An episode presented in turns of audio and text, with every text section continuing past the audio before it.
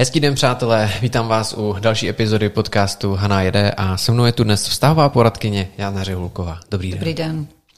Tak eh, Jano, já se vás na úvod eh, zeptám, protože vztahy jsou téma, které řeší opravdu každý, ať napříč věkovými kategoriemi, tak samozřejmě pohlavími. A já se ptám, jak jste se k této práci vůbec dostala?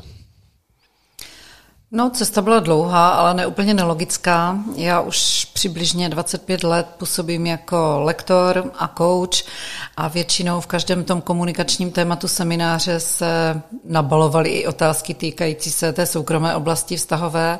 No a COVID rozhodl jednoznačně, někdy krátce předtím těch soukromých dotazů na vztahy a, a vůbec na komunikaci mezi lidmi v rodinách a, a všech možných typech vztahu bylo více a více a když nás karanténa zavřela, tak se nabídla taková možnost nejprve online, potom i osobně otevřít vztahovou poradnu a soustředit se ještě více a zaměřit se více na ty vztahy. Konkrétně na ty vztahy. Já možná na to navážu rovnou dotazem, s čím tedy za vámi klienti nejčastěji chodí, s jakými problémy? No bohužel musím říci, že mnoho klientů přijde téměř, když už je pozdě, nebo za pět minut 12, řekněme. Protože když se v těch vztazích nebo v té párové komunikaci nebo v komunikaci v jakémkoliv vztahu objeví první drobné trhliny, tak většinou s tím nespěchá každý za nějakým poradcem nebo terapeutem nebo koučem, ale Většinou přijdu až v momentě, kdy ta situace je neúnosná, kdy už si s tím fakt neví rady, kdy už komunikace zamrzla třeba úplně, nebo se jenom hádají a celá ta vzájemná, vzájemná výměna se nese v rytmu konfliktu nebo uraženého mlčení, no prostě nedokážou už to spolu nějakým způsobem vyřešit a často si to poradenství berou jako poslední možnost, jestli by se ještě s tím vztahem dalo něco udělat. Někdy to jde, když jsou motivováni oba dva partneři, tak to vždycky jde, ale někdy už je motivován bohužel jenom jeden a ten druhý je jednou nohou na cestě z toho vztahu, tak pak už je to obtížnější. Eh, čili vnímáte to jako problém, že skutečně ty páry nebo možná i jednotlivci chodí až za těch 5 minut 12 a vlastně ideální by bylo, kdyby prostě přišli dřív, třeba v zárodku těch problémů, nebo kdy to ještě není v takové fázi? Určitě by to bylo vhodnější, protože malé problémy se určitě řeší snadněji, než potom už takové ty nabalené, dlouhodobé, dlouholeté, téměř neřešitelné. Ale jak říkám, pokud oba dva chtějí a nechtějí zahodit třeba hezká léta, která spolu prožili, tak eh, určitě se s tím dá něco dělat. Záleží na míře motivace a odhodlanosti obou pracovat na sobě, protože pro některé je překvapení, že práce na vztahu v podstatě je práce na sobě samotném a začíná to tam, protože někteří očekávají, že já nějak zázračně proměním toho druhého partnera, aby reagoval, choval se přesně podle představ toho protějšku, ale ono to tak bohužel není. není. A já se ještě zeptám, jestli máte pocit, že to třeba někteří vnímají jako nějakou slabost, eh, jít se třeba s někým poradit nebo pobavit vůbec o tom svém životě, o těch osobních vztazích, protože plno lidí to dost často eh, drží v sobě, že to bere jako něco, o čem se tak úplně na veřejnosti třeba bavit nechce, zvlášť v momentě, kdy nastanou nějaké problémy. Já myslím, že ta doba už není dnes taková, že by se až tak tabuizovali jakékoliv problémy, ať už psychické nebo vztahové, že se z toho poradenství a různých terapií stává čím dál tím normálnější a civilnější záležitost. Takže to bych tak nebrala, že tam vnímám nějaký stud.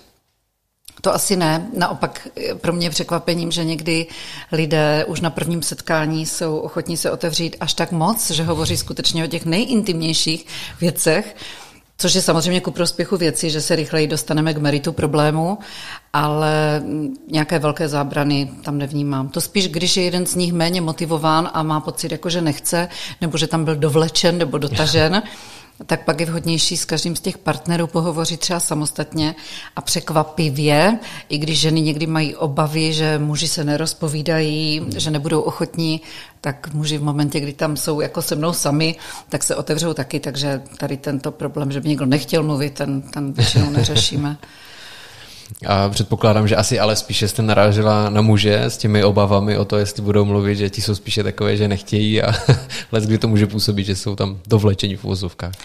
Mm, statisticky to tak jako vychází, ale na druhou stranu já mám hodně případů, kdy to inicioval muž samotný, když už si nevěděl rady, když mu žena přišla třeba příliš emotivní a on na ty její emoce neuměl úplně dobře reagovat, nebo s nimi pracovat, nebo se cítil zahnán do kouta a podobně, takže mm, neřekla bych, že to muži neiniciují, ale spíš ta jejich větší věcnost nebo stručnost někdy déle trvá, než se dostaneme k těm hlubším, hlubší podstatě toho problému. Ano, ano. Eh, máme za sebou teďka několik období, které, na které dopadl i lockdown, což si myslím, že samozřejmě má přímou úměru také s tím, jak se vyvíjely vztahy. Tak eh, prozraďte, jaký vlastně měl lockdown nebo obecně karanténa dopad na partnerské vztahy.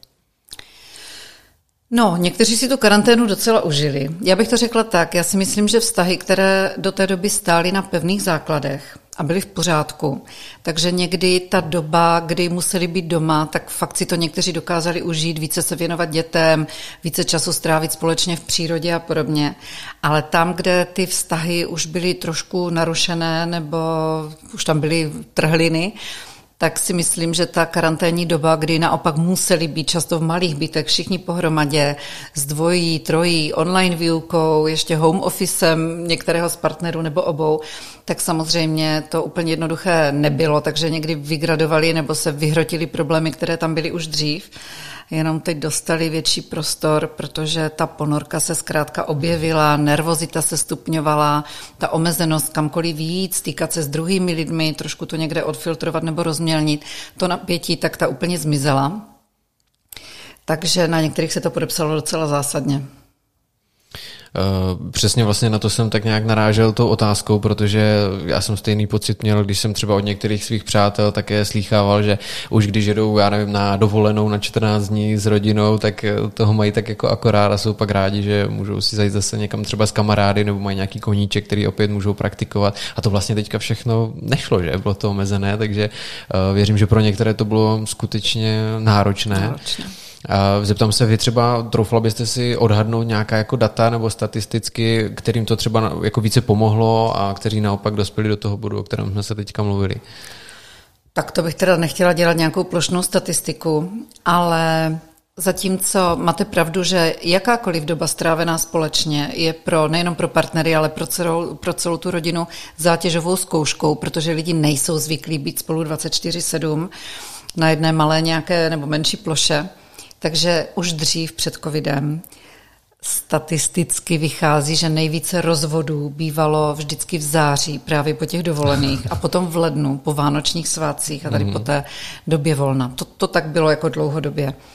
A teď, když jsem četla některé ty statistiky, tak všichni mm, poradní, poradci, tady ti psychoterapeuti říkají, že při covidu a po covidu, no po covidu ještě asi nejsme, tak při covidu, a tady v té době, že asi o třetinu se zvýšila návštěvnost všech těch poraden s hmm. různými typy problémů. Což je ale vlastně logické, nebo má to své opodstatnění právě v rámci tady těch omezení, která Jasně. nás tady svazovala, takže eh, naopak je možná dobře, že ti lidé, když už vycítili nějakou potřebu, tak eh, právě zašli za těmi odborníky, aby na to nebyli sami a mohli to třeba s no, někým určitě. probrat. A vy sama vnímáte třeba to, zdali za vámi chodí častěji s problémy muži nebo ženy? Já bych řekla, že to vychází téměř na stejno. Že samozřejmě mohla bych spočítat, kdy zvedne telefon muž nebo žena, ale řekla bych, že ten první impuls je tak půl na půl, že tam bych to nějak... Ženy jsou sdílnější v tom prvopočátku možná někdy, ale i muži často objednávají ten pár do poradny, to, to, tam bych ani neviděla nějaký rozdíl velký. A jak zahýbal třeba lockdown nebo vůbec situace kolem koronaviru třeba s nevěrou, protože to je taky takové zajímavé téma. Já jsem dokonce slyšel, že tím omezením těch styků jako všude vlastně v rámci restaurací a společenských zařízení, tak vlastně nebylo ani tolik příležitostí k té nevěře. Jak je váš pohled? No, já, co jsem vypozorovala, a to teď neberte, jako, to je můj osobní postřeh, že spíš se poodhalovaly některé nevěry, které trvaly už delší dobu, mm. různé ty paralelní vztahy a tak. Právě tím, že ti lidé v té primární rodině spolu trávili více času a měli někdy přístup k těm počítačům, počítače si půjčovali děti na tu online výuku a podobně, takže někteří se dostali k informacím, které měly zůstat utajeny, takže přestože ta nevěra možná v tu dobu nebyla úplně prakticky naplněna nějak intenzivně mm. díky těm omezením, tak eh, došlo častěji k odhalení těch nevěr.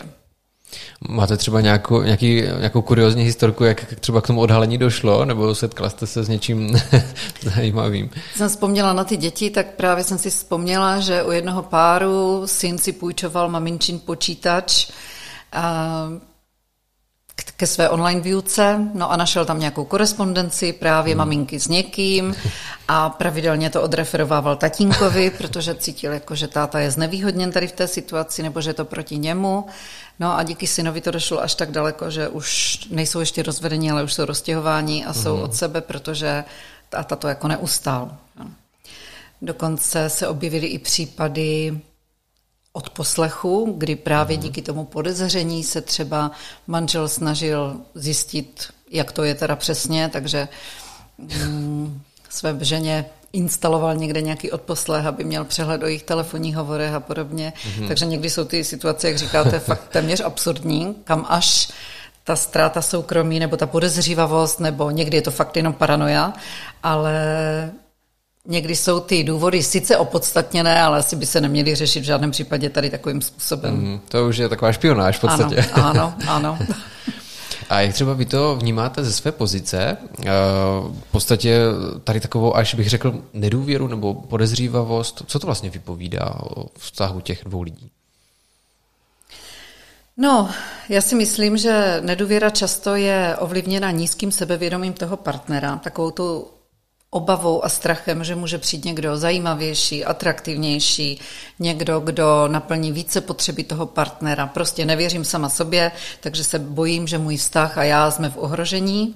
Takže to může být jeden z důvodů podezřívavosti, nebo to může být vlastní špatná zkušenost, že už se mi to někdy v předchozím vztahu nebo v nějaké minulé době stalo, zažila jsem to, zjistila jsem, jak je to pro mě těžké, takže předjímám a obávám se, že by ta situace mohla nastat znovu. No a nebo je to projekce, že já sama jsem něčeho podobného schopná, už jsem to udělala, nebo to momentálně dělám, takže samozřejmě předpokládám, že něco podobného by se mohlo vyskytnout i na té druhé straně. To bývají tři nejčastější důvody takové té podezřívavosti nebo nedůvěry v toho partnera. Ale zase na druhou stranu musím říct, že někteří si důvěru představují tak, že odevzdám svému partnerovi piny a kódy a umožním mu přístup do svých e-mailů nebo telefonu nebo úplně ke všemu mm. a že to je ta důvěra vlastně, protože kdybych nic neskrývala, tak proč by se tam kdykoliv nemohl nahlédnout. Což v žádném případě není pravda. Já si myslím, že každý z nás má právo na soukromí a to, že mi nikdo nevstupuje do telefonu nebo nezná moje piny, tak neznamená, že něco nutně skrývám. Můžu tam mít korespondenci se svými kamarády, něco, co privátně patří jenom mně, nebo informace, která je určena pouze mně a není potřeba, aby si to četla celá rodina. Často se taky dává telefon do rukou dětem a pak jsou rodiče překvapení, že sice tříleté děti se dívají na pohádky, ale osmileté už tam mohou najít i něco třeba jiného. Že? Takže ani to si nemyslím, že je úplně vhodná varianta. No a třeba tady s těmi telefony nebo nahlížením právě, ať už jsou to třeba sociální sítě, SMSky a tak dále, tak s tím jste se určitě taky musela setkat v rámci řady svých případů. No je to určitě tak, že tady ta digitalizace a všechny ty informační technologie umožnili lepší informovanost toho druhého partnera o tom, že já dělám něco, co bych dělat neměla, že jo, je to dostupnější. Dřív asi bez mobilů, počítačů a podobně ten druhý neměl takovou možnost vypátrat, kde se třeba pohybuju, pokud mě vyloženě nestopoval, ale teď eh, asi tak. Já si myslím, že ano, každý má právo na soukromí. Na druhou stranu, když můj partner co pět minut mu pípne SMS, o které nikdy se nezmíní, kdo mu třeba píše naprosto nějakou nevhodnou soukromou dobu o víkendu v noci a podobně. A neustále odchází z telefonem, nebo kamkoliv odchází, odchází s telefonem a neustále má display dolů a tak a vzbudí hmm. vlastně podezření tím, že se chová nestandardně, protože nikdy dřív to takhle nedělal, tak, eh, tak ta nedůvěra samozřejmě se přiživí, to je jasné. Takže někdy doporučuji, že i po těch nevěrách, když to ti dva ustojí, protože lidi se nerozchází většinou kvůli nevěře jako takové, ale spíš po tom, co následuje. To znamená, třeba když ten, který byl podváděn, dlouhodobě, vydrží to někdo týdny, měsíce i roky, toho druhého jako pranířuje a nutí ho, aby si opakovaně sypal hlavu popelem mm. a aby se stále omlouval a aby se choval jako ten, kdo má to máslo na hlavě, takže teď se vlastně ve všem musí podřídit a, a sekat latinu v vozovkách, tak někdy to nevydrží ten partner, který ten krok vedle udělal.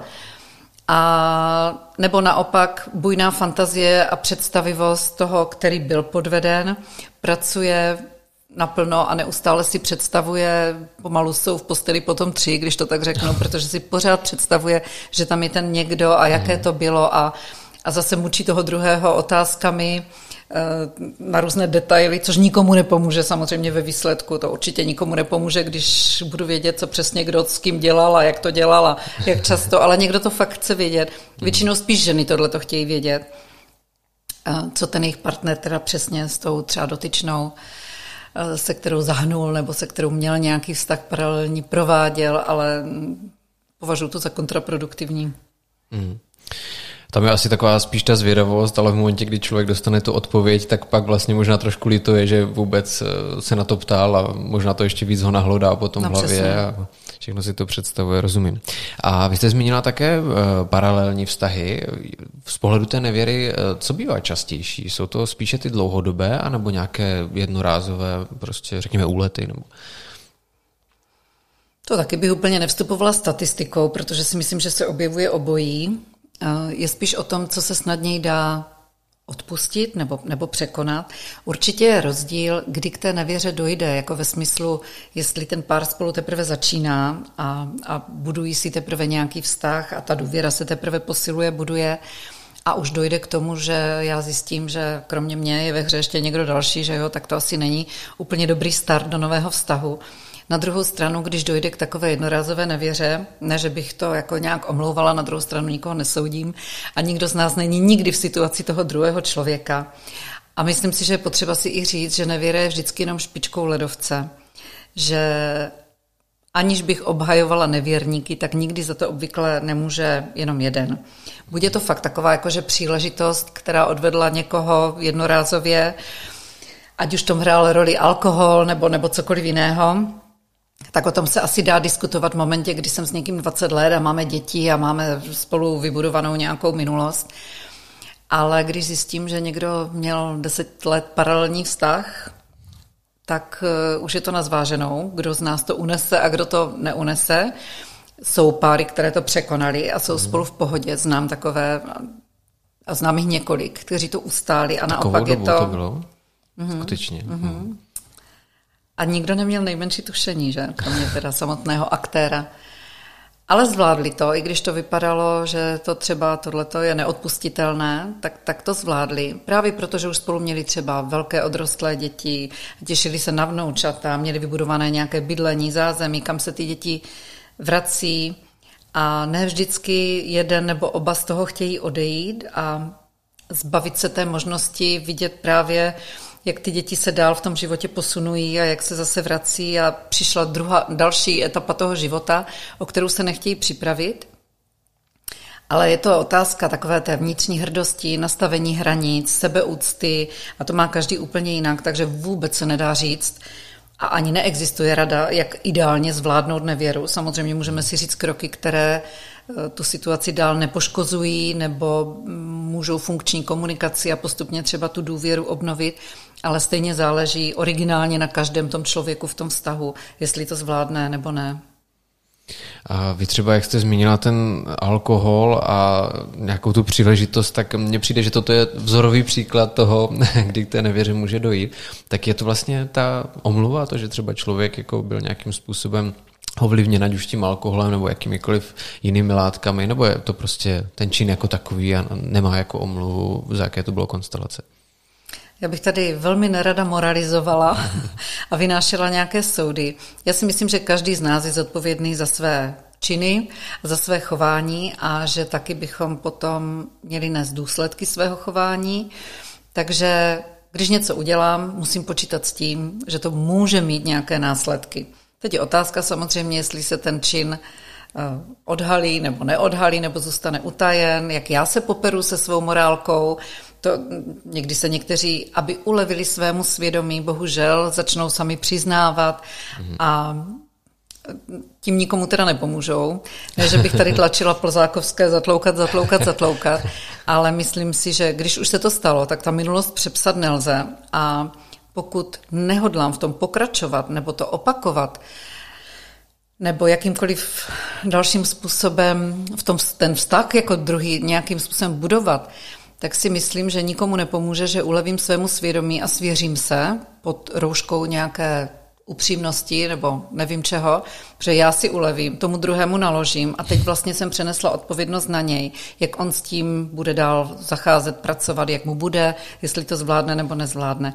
Takže je to takový, já to vidím trošku jako alibi, pak jsou všichni překvapení, že za upřímnost byli jako potrestáni, mm-hmm. ale osobně si myslím, že pokud je to tady ten typ toho úletu nebo přešlapu nebo uklouznutí, nebo aniž bych to nějak chtěla omlouvat, jo, tak eh, pokud si to uvědomím a pokud vím, že nechci v tom pokračovat, je pro mě rodina důležitá, nechci ji rozbít, vím, jak mám srovnané priority a hodnoty v životě, tak si myslím, že takové to svěřování a přehnaná upřímnost, že je možná na škodu věci. Na škodu. Mhm. Za to mě určitě někdo ukamenuje, ne.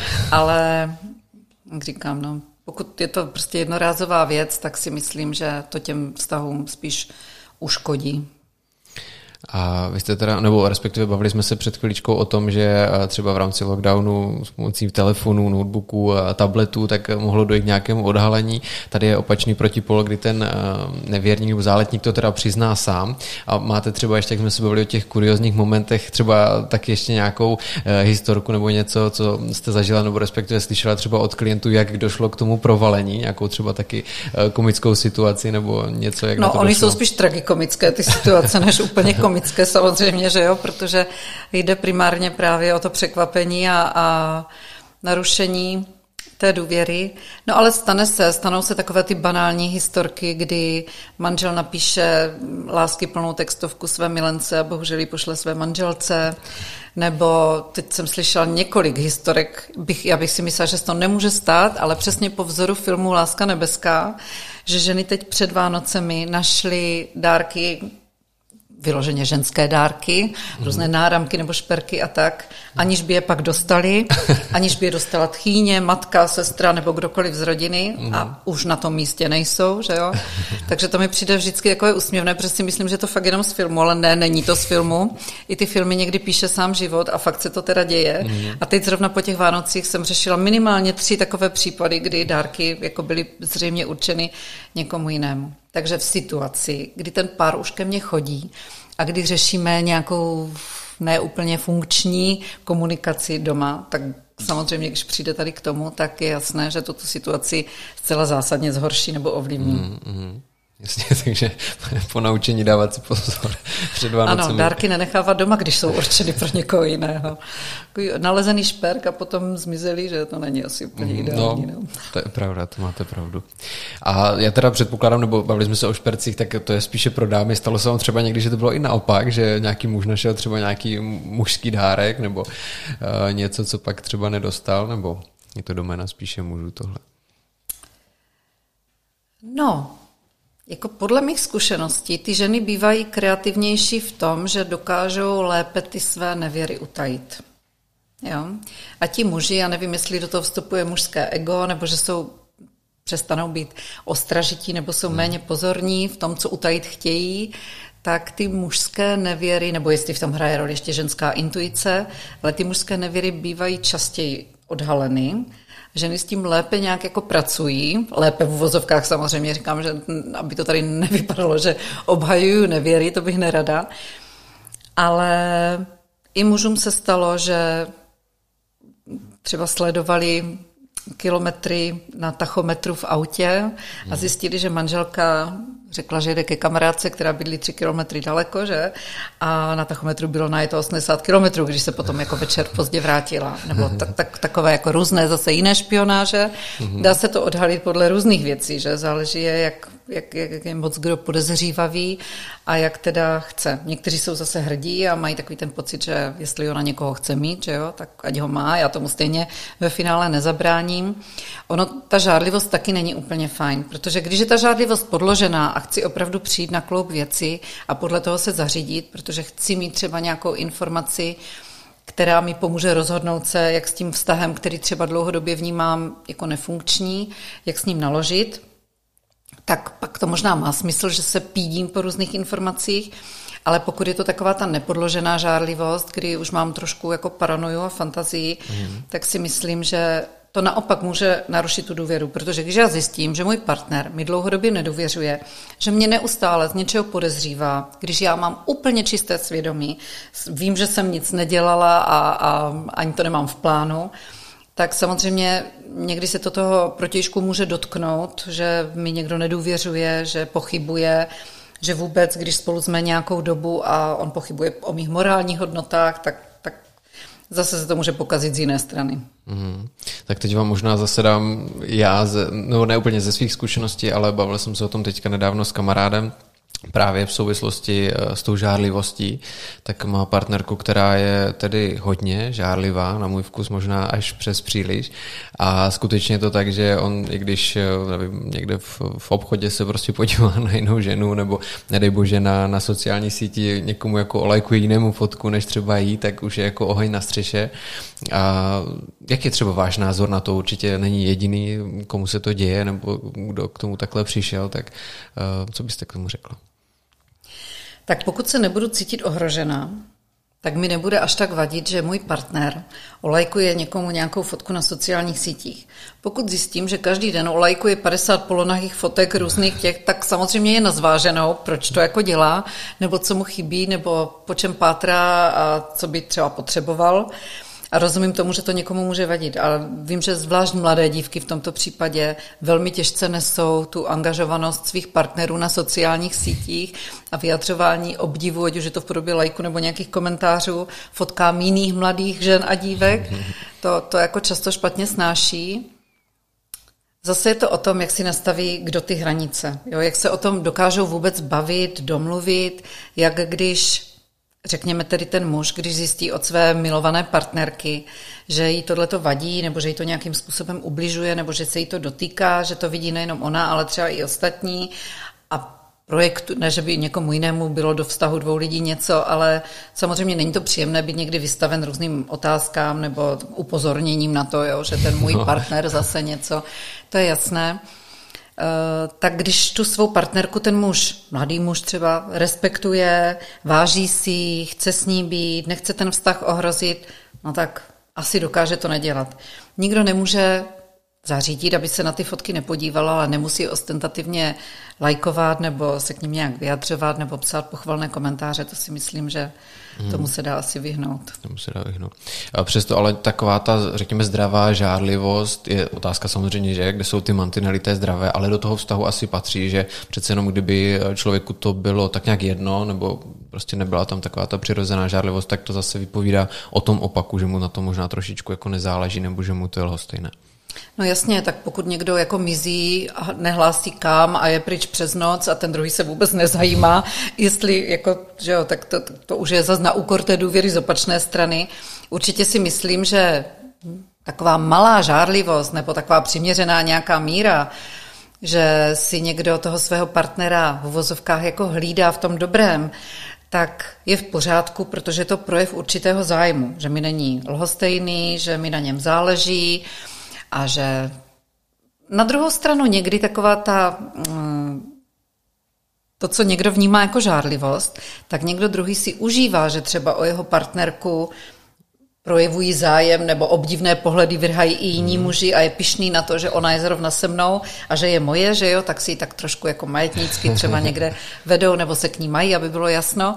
A dělají jim to svým způsobem dobře. Že? A někdo v někom to vyvolává opravdu vlny žárlivosti a, a chová se tím omezujícím způsobem. A je pravda, že někteří si tím potvrzují, že ten zájem potřebují k potvrzení sebe sama, což taky zase souvisí s tou sebedůvěrou, že? Mm-hmm. Takže je potřeba asi hledat příčiny té žárlivosti a i toho, proč se někdo chová takovým buď koketním způsobem, nebo nějakým, jakože vysílají signály, že snad mají zájem i o jiné ještě lidi kolem sebe, tak vždycky to má nějaký důvod. Ale vy jste zmínila to sebevědomí. Eh, já si myslím, že třeba zrovna u těch eh, mladých žen, řekněme, já nevím, od 15 do 25, možná těch 25 už je i, i moc, tak eh, já si myslím, že to bývá často, ne? Že si občas jenom posilují to sebevědomí tím, že se tak jako na oko otevřou, ale pak vlastně si nikoho moc tak blíž vlastně nepustí v momentě, kdy zjistí, že o ně ten zájem je. Jakože tak jako jsou na lovu, ale v podstatě nepřipouští ty muže, takže by s nimi počítali jako s partnery? Tak, tak, že jim dělá vlastně dobře ten zájem a tak a vlastně zvyšuje se jim sebevědomí a utvrzují se v tom, že jsou třeba atraktivní, jo, nebo že ta jejich společnost je jako vítána, ale pak vlastně, jak říkáte, to partnerství ani zdál uh, potom už jako nepokračuje. Tak já myslím, že v určitém věku to i patří k věci, že Někdo to může vnímat tak, jako že si jenom potvrzují zájem o sebe, ale můžeme se na to podívat i tak, že jsou v tom věku ve fázi výběru a že třeba pečlivě vybírají, kterého z těch lidí, kteří o ně zájem mají, si pustí tak blízko sobě, že by s ním skutečně chtěli něco, že ta jiskra přeskočí vzájemně a zjistí, že si třeba rozumí i víc, než jenom přes tu chemickou reakci a, a že z toho může být něco potom ještě hlubšího ale samozřejmě, že si nemusí pouštět k tělu každého, kdo o ně projeví zájem, že? Takže někdy to záleží, z jakého úhlu pohledu se na to díváme, jestli to je jakoby pohrávání si s těmi muži ze strany těch mladých dívek, anebo jestli je to jako selekce pečlivá, že prostě si nechtějí pustit úplně každého, jak říkám, kdo projeví zájem. Mm, asi spíše to pohrávání si, to, to jste hezky takhle zadefinovala, to jsem asi měl na mysli. A naopak předtím jste ještě mluvila o tom, že někteří pánové jsou naopak rádi, že vlastně ta jejich partnerka přitahuje tu pozornost. To mimochodem si myslím, že jedna, jeden z takových těch i uh, mužských jako snů, to, že vlastně ta jejich eh, partnerka je, řekněme, cílem i někoho jiného, a i když by to vlastně měli být konkurenti. Naopak třeba v tom ženském světě si toto představit moc neumím, ale je to zajímavé, že třeba muži potom někteří skutečně touží. Jasně, no tak mm, já nechci říct, že jsou tam vždycky majetnické sklony, ale prostě když si ta ženy váží, líbí se jim, jsou na ní jako hrdí a pišní a vztah funguje, tak pak můžou být pišní i na to, že je atraktivní i, i pro ostatní, že to není jenom jejich nějaký subjektivní pocit, že se líbí jenom jim, ale že je jakože objektivně v uvozovkách jako krásná nebo zajímavá, nebo že je vtipná ve společnosti, nemusí to být jenom o vzhledu, může to být i o takové té společenské atraktivnosti. Eh, žijeme v době, kdy hodně vůbec času lidé tráví na zařízeních, ať už jsou to počítače, tablety, telefony, o kterých tu byla řeč.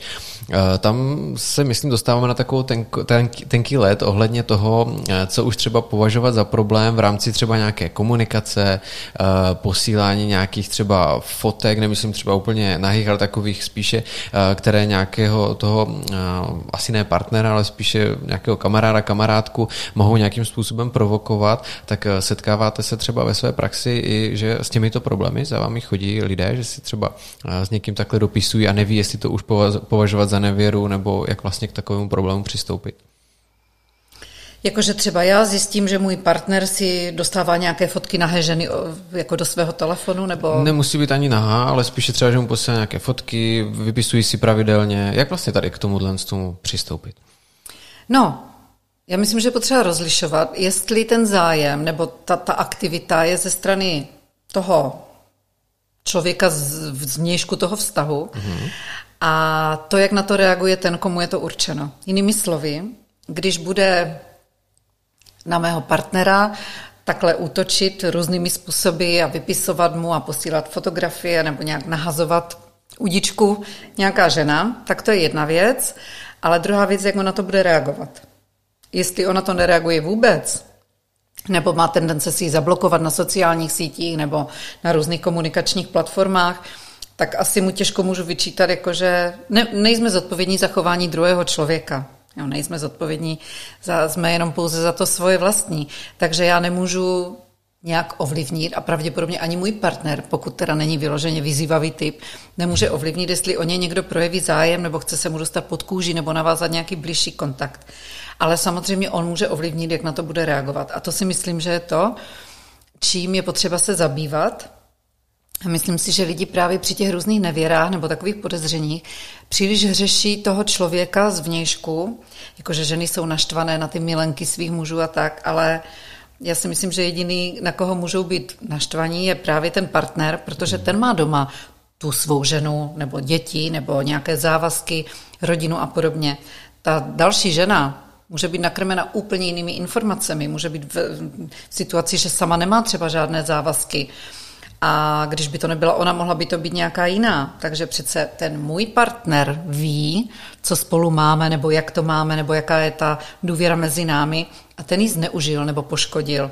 Nějaká žena z nějšku mi může být stejná, ale velmi často si ženy právě vylévají zlost a vypisují kolikrát s těmi, s těmi milenkami a, a vyhrožují a posílají fotky rodiny a, a sami vysvětlují, jak to jejich muž nebo partner má třeba s tou rodinou a, a podobně, aby uváděli věc na pravou míru nebo se snaží si s nimi setkat a promluvit si s nimi a tak. A já si teda osobně myslím, že to tam vůbec být nemá, že ten člověk by mě by neměl zajímat a že ten, kdo by mě měl zajímat, je ten můj partner, se kterým jsme něco budovali, něco jsme si slíbili, nebo jsme vstoupili do manželství, nebo, nebo cokoliv dalšího.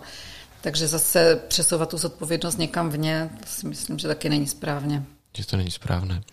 A jste možná otevřela vůbec téma toho manželství, tak eh, zase se vás zeptám, protože ta rozvodovost třeba v Česku je prostě taková, jaká je a už to není jako záležitost posledních let, ale bohužel je to takový nějaký, řekněme, trend a skutečně, když se někdo bere, tak má zhruba tu 50% šanci, že spolu teda zůstanou anebo nezůstanou.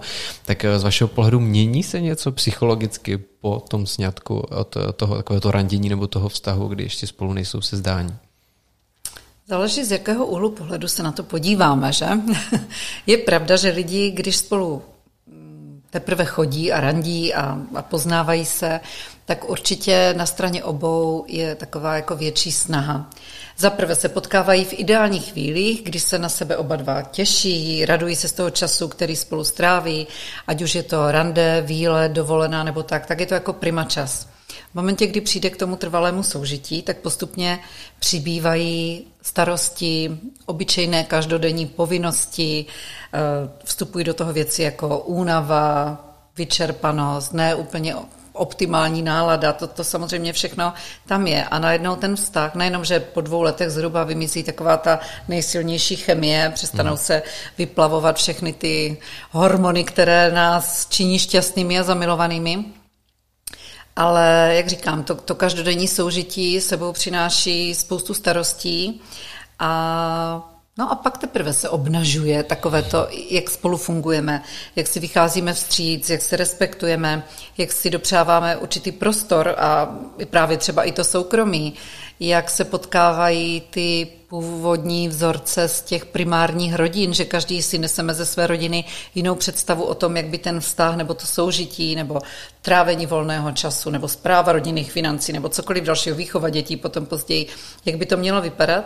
No a přijde chvíle na různé ústupky, porozumění, empatii, prostě tvoříme si nová pravidla ne, nekopírujeme pravidla svých rodičů, ale mhm. vytváříme si vlastně svá originální nová pravidla nebo to bezpečné místo doma. Takže potom je to trošku o tom prozaření, ale právě když ten vztah stojí na určité důvěře nebo přátelství, tak si myslím, že to může fungovat úplně krásně. Když někdo trvá na té své představě, nebo někdy i romantické představě z nějakých filmů, jak by to jako mělo být, jak by se jeho partner nebo partnerka ideálně měli chovat, tak uh, někdy přijde rozčarování, to je jasné. No. A co se týká třeba těch krizí, říká se, že tuším, že po sedmi letech přichází nějaká krize, možná ještě pak je tam nějaká dřívější, myslím po těch dvou nebo třech, tak jak vlastně vy jste zmiňovala, tak eh, zase je to nějaký psychologický aspekt, nebo tomu tak skutečně je, protože se ten vztah dostává do jiné fáze? No jasně, tak ten vztah se nějakým způsobem posouvá, buduje dopředu. Po těch dvou letech, jak říkám, tam je to otázka takového toho vymizení té zamilovanosti, té chemické reakce. A po těch sedmi letech nemusí nutně přijít krize. Někdy přijde krize díky tomu, že se do těch sedmi let dostanou do toho vztahu děti, což mm. děti otřesou v základech každým soužitím a vztahem, protože úplně změní dynamiku toho párového soužití a ta rodinná dynamika nebo společná s dětmi je úplně jiná samozřejmě. Takže je potřeba přizpůsobit spoustu věcí, ztrácíme takovou tu volnost, musíme se starat a jsme zodpovědní za další malé lidi, takže určitě to jinak. Ztrácíme volný čas do určité míry, nebo ho naplníme teda, je potřeba jej naplnit něčím jiným. Takže to určitě přinese některým lidem překvapení minimálně velké. Do toho někdy únava, jak ty malé děti třeba nespí, jsou nemocné a podobně, že tak ani rodiče se tolik nevyspí. Teď ta únava přinese určité podráždění, takže i ty reakce potom v té komunikaci jsou jiné. No prostě a tohle to každý zvládne úplně jinak. Děti jsou taky každý úplně jiné a, a dospělí taky, takže někde se to zvládne dobře, někde se to zvládne obtížněji, někdy ty děti fakt ten vztah jako poznamenají ve smyslu i narušení, protože najednou žena nemůže tak odcházet od dětí, když jsou na ní stoprocentně závislé, zatímco Řada mužů si obhájí třeba různé své zájmy, koníčky a podobně, mm-hmm. protože s těmi hodně malými dětmi je to pro ně snazší. Někdy potom, jak děti odrostou, tak se to vyrovná, dokážou se i tady na tom volném čase dohodnout, kdy kdo je s dětmi, kdy kdo může mít i nějakou soukromou aktivitu, sport, cvičení, kulturu, setkání s přáteli, protože není možné, ne vždycky fungují babičky a různé jiné možnosti hlídání, takže se musíme domluvit. Ale někdy právě ten mod, který je nastolen u těch narozených dětí, že muži můžou a ženy ne, mm-hmm. tak přetrvává. A to je samozřejmě potom taky zdrojem, nespoko- jak ty děti odrostou, ale nejsou ještě, nemůžou být třeba sami doma a podobně, tak ta žena najednou, jak začne zase hledat sama sebe, a ta mateřská role není stoprocentní, ale už třeba jenom 80% a ráda by do života taky dostala jiné podněty a věci, tak si pak uvědomí, že vlastně to není úplně spravedlivé to uspořádání, no a samozřejmě se začnou některé bouřit, některé submisivní samozřejmě to přijmou tak, jak to jako je a některé naopak to mateřství naplňuje až tak, že jsou s dětmi doma x let, mají několik dětí po mm. sobě, takže zase já strašně nerada dělám nějaké jako škatulky nebo nějaká pravidla nebo jako unifikaci toho, jak, jak to funguje, protože je to velmi, velmi odlišné.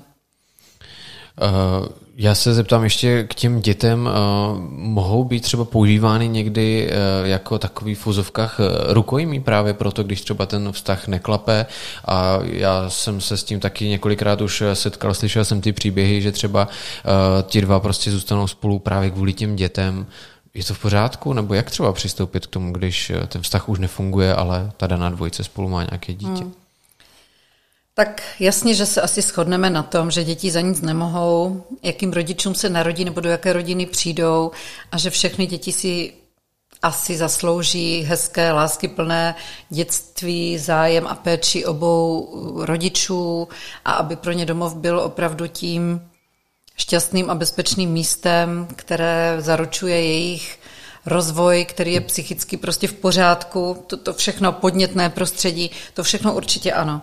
Ale když vztah mezi rodiči nefunguje, nebo jako hluboce nefunguje, nemyslím jako, že se dohadují o něčem, co je řešitelné, nebo když došlo k otěhotnění víceméně náhodou a ti dva lidi spolu zůstali jenom proto, že došlo k tomu třeba otěhotnění a početí dítěte, a to prostředí doma rozhodně nevypadá láskyplně a harmonicky, a bezpečně pro ty děti, tak si myslím, že udržovat ten vztah za každou cenu jenom kvůli dětem, že nemá velký smysl, že se to stejně dřív nebo později asi nedopadne dobře, nebo se ten vztah rozpadne.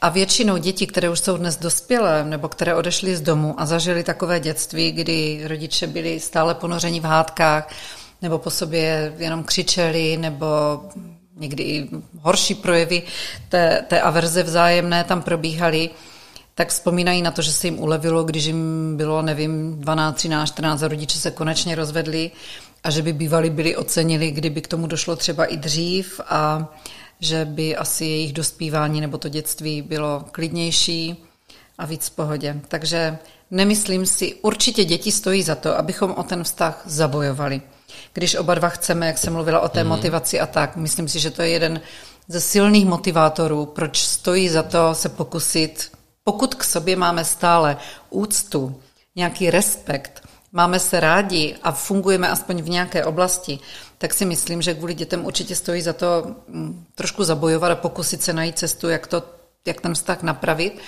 nebo ho nějakým způsobem rehabilitovat. Ale pokud by děti měly být jediným pojítkem, tak si nemyslím, že ten vztah má šanci na dlouhodobé trvání. Dlouhodobé trvání. A kdybychom se ještě dostali do situace, eh, kdy ještě právě to dítě je, řekněme, nenarozené, ale řekněme, ten muž a žena spolu mají nějaký vztah, nejsou o tom třeba úplně přesvědčení, ale ta žena nebo slečna už může být třeba ve věku nebo ve stádiu, kdy už se cítí na to, že by chtěla být matkou a tak trošku nutí toho muže do toho, aby teda s ní to dítě měl, ale není o tom třeba zrovna on úplně tolik přesvědčen a, a bojí se toho, co bude. Tak máte třeba i pro tuto situaci nějaké doporučení? Já jsem přesvědčena o tom, že plánování dítěte by mělo se týkat obou těch partnerů a měli by být oba přesvědčení, že jsou na ten krok připravení, zralí a že to chtějí teď. Nemyslím si, že jednostrané například vysazení hormonální antikoncepce nebo, nebo nějaký takový mm-hmm. jiný způsob, kdy dojde k tomu otěhotnění, přestože spolu chodíme rok, dva, tak to neznamená, že ten druhý to dítě stoprocentně chce. Takže si myslím, že samozřejmě, že ty ženy hlídají svůj biologický věk nebo mají nějaké jako instinkty v tom směru, kdy jsou připraveny být matkami asi trochu víc, ale je potřeba vzít potaz i názor partnera, protože nemůžu já to na něho tak jako ušít nebo ho k tomu vmanévrovat, že však si na to zvykne a pak být překvapená, že mi utíká z domu nebo že jeho představy o životě jsou úplně jiné a že by rád ještě strávil svůj život úplně na jiné cestě nebo, nebo v nějakém jiném prostředí a tak. Tak to říká se, že ženy si představují, že ti partneři kvůli ním, že se změní, protože přece oni, proto některé s tím spasitelským syndromem mají tendenci zachraňovat násilníky, agresory, alkoholiky a mají pocit, jako že ta láska je tak silná, že právě on je nějakým způsobem změní. Hmm. Ale i když odstoupím tady od těch patologií, když je to tak, že mi ten partner v něčem vyhovuje a ve spoustě věcí ne, tak stejně představa o tom, jak já ho změním, nebo jak on se změní kvůli mně, tak je taková docela naivní. Zatímco se říká, že muži zase očekávají, že ty ženy se jim nezmění a oni se změní. Že?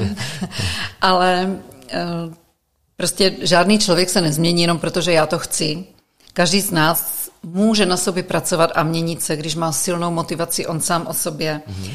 a má ty důvody a ví, kam se chce posunout a ví, kam chce v rámci osobního rozvoje někam růst, tak pak ano. Nebo když mi na tom druhém tak moc záleží, že i kvůli němu třeba chci udělat některé kroky nebo nějakou sebekorekci, tak to je určitě v pořádku, ale představa, že jako já chci a ten druhý se změní a těch mám hmm. plnou poradnu, kteří si myslí, že já jim budu dělat arbitra a budu je soudit, jako kdo to dělá doma špatně a kdo to dělá dobře a budu dávat zapravdu jednomu či druhému a ideálně jim připisovat někde body, kdo je na tom, kdo si vede lépe nebo hůře. Ale tak to prostě nefunguje. Ta práce na tom domluvit se nebo najít cestu, která je funkční, tak je samozřejmě na těch dvou. Já jim můžu dát jako typy nebo drobné jako návody nebo navést na nějakou cestu, co s tím v situaci, v jaké jsou, mohou dělat. Ale to udělat musí samozřejmě oni, že? Musí dělat oni. Mhm. To znamená, že i třeba takové to, že buď si mě vezmeš, nebo eh, spolu nebudeme, nebo chci teďka dítě, a nebo prostě běž si jinam, tak to určitě není ta správná cesta asi. Jakákoliv ultimáta nejsou správná hmm. cesta samozřejmě, protože cokoliv člověk dělá a není o tom přesvědčen, tak jenom otázka času, kdy se z toho bude snažit uhnout, protože do toho byl nějakým způsobem vmanévrován.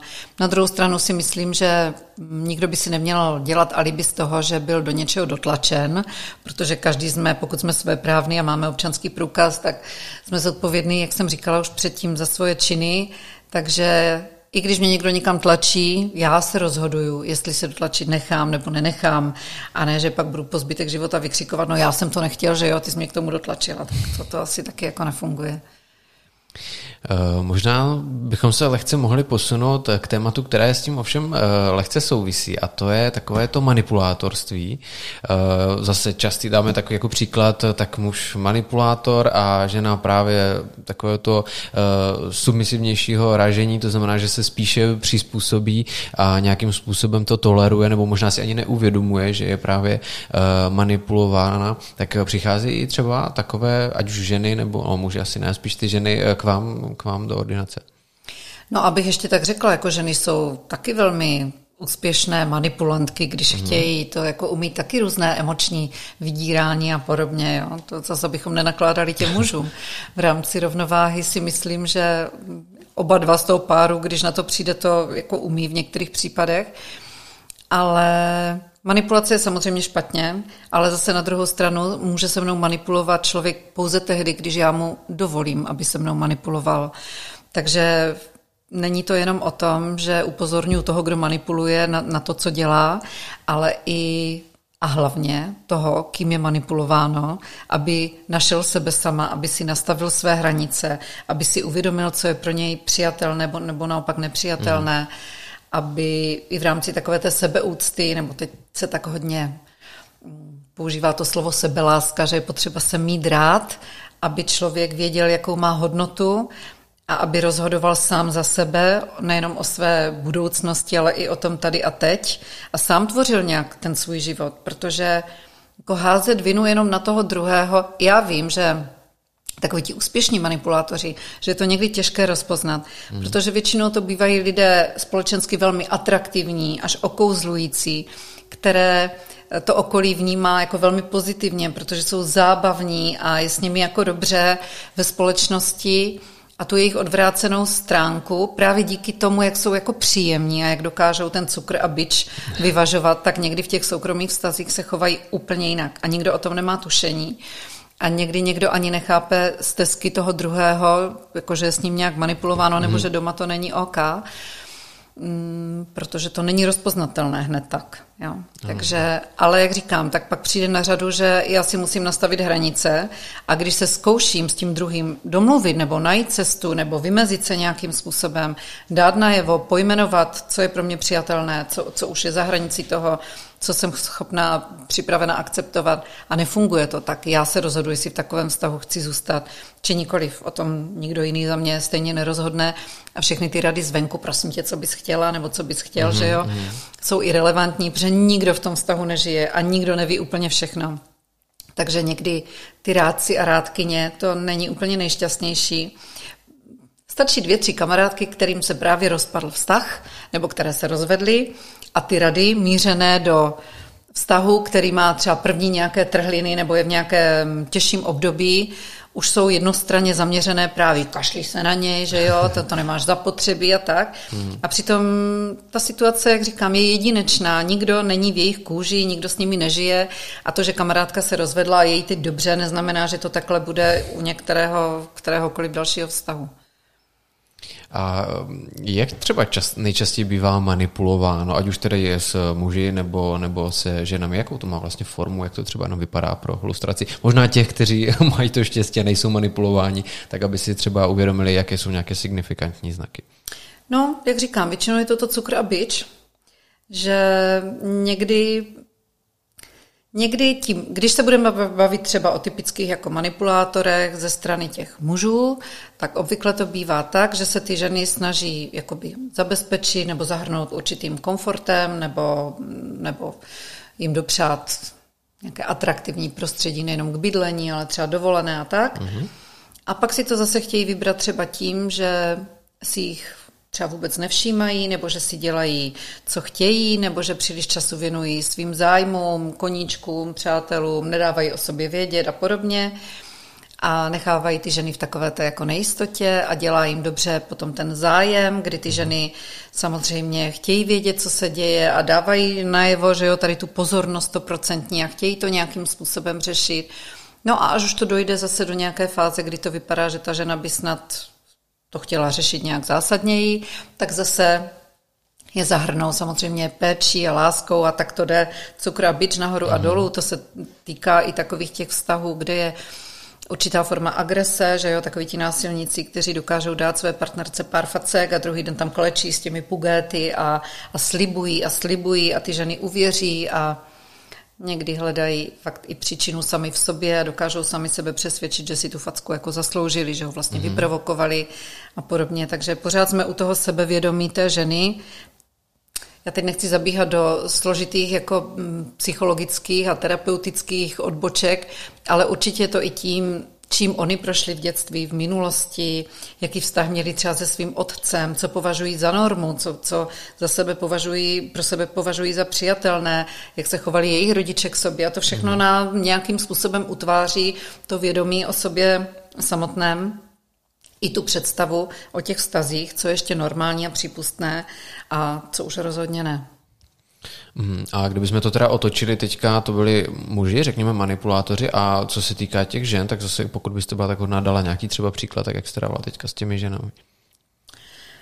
Tak ženy se spíš, někdy nechci říct ani uchylují, ale spíš je na programu takovéto emoční vydírání, ve smyslu, ať už to začíná slzami, se kterými často muži neví úplně, jak eh, s tím nakládat nebo jak na to reagovat. Jo. Cítí se jako potlak nebo zahnání do kouta.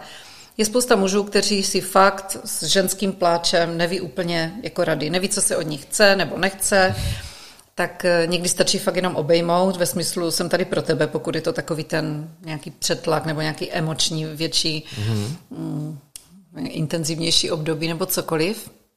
Ti muži, jak jsou zaměření na výkon a na řešení věcí, tak navrhují samozřejmě řešení a chtějí to nějak fakticky pojmenovat a ty emoce to moc úplně nedovolují někdy. Ale ty ženy manipulují většinou, když pro sebe chtějí nějakým způsobem získat nějakou třeba výhodu, eh, ať už jsou to drahé dárky, nebo, nebo nějaká, něco, něco prostě pro sebe, mm. většinou to tam tak jako bývá, nebo chtějí vyvolat u toho muže nějaký pocit viny za to, že třeba tráví hodně času v práci, málo se věnuje dětem, takže chtějí jako vyvolat větší zájem tady o to, o sebe samotné a podobně. Ale někdy je to složité, protože ženy na jednu stranu by rády měly vysoký třeba životní, některé ženy, tak, no, no. vysoký životní standard, a na druhou stranu se jim nelíbí, že muž tráví spoustu času v práci a skutečně vydělává tak, aby tu rodinu nejenom zabezpečil, ale udrželi v tom mm-hmm. vysokém nadstandardu.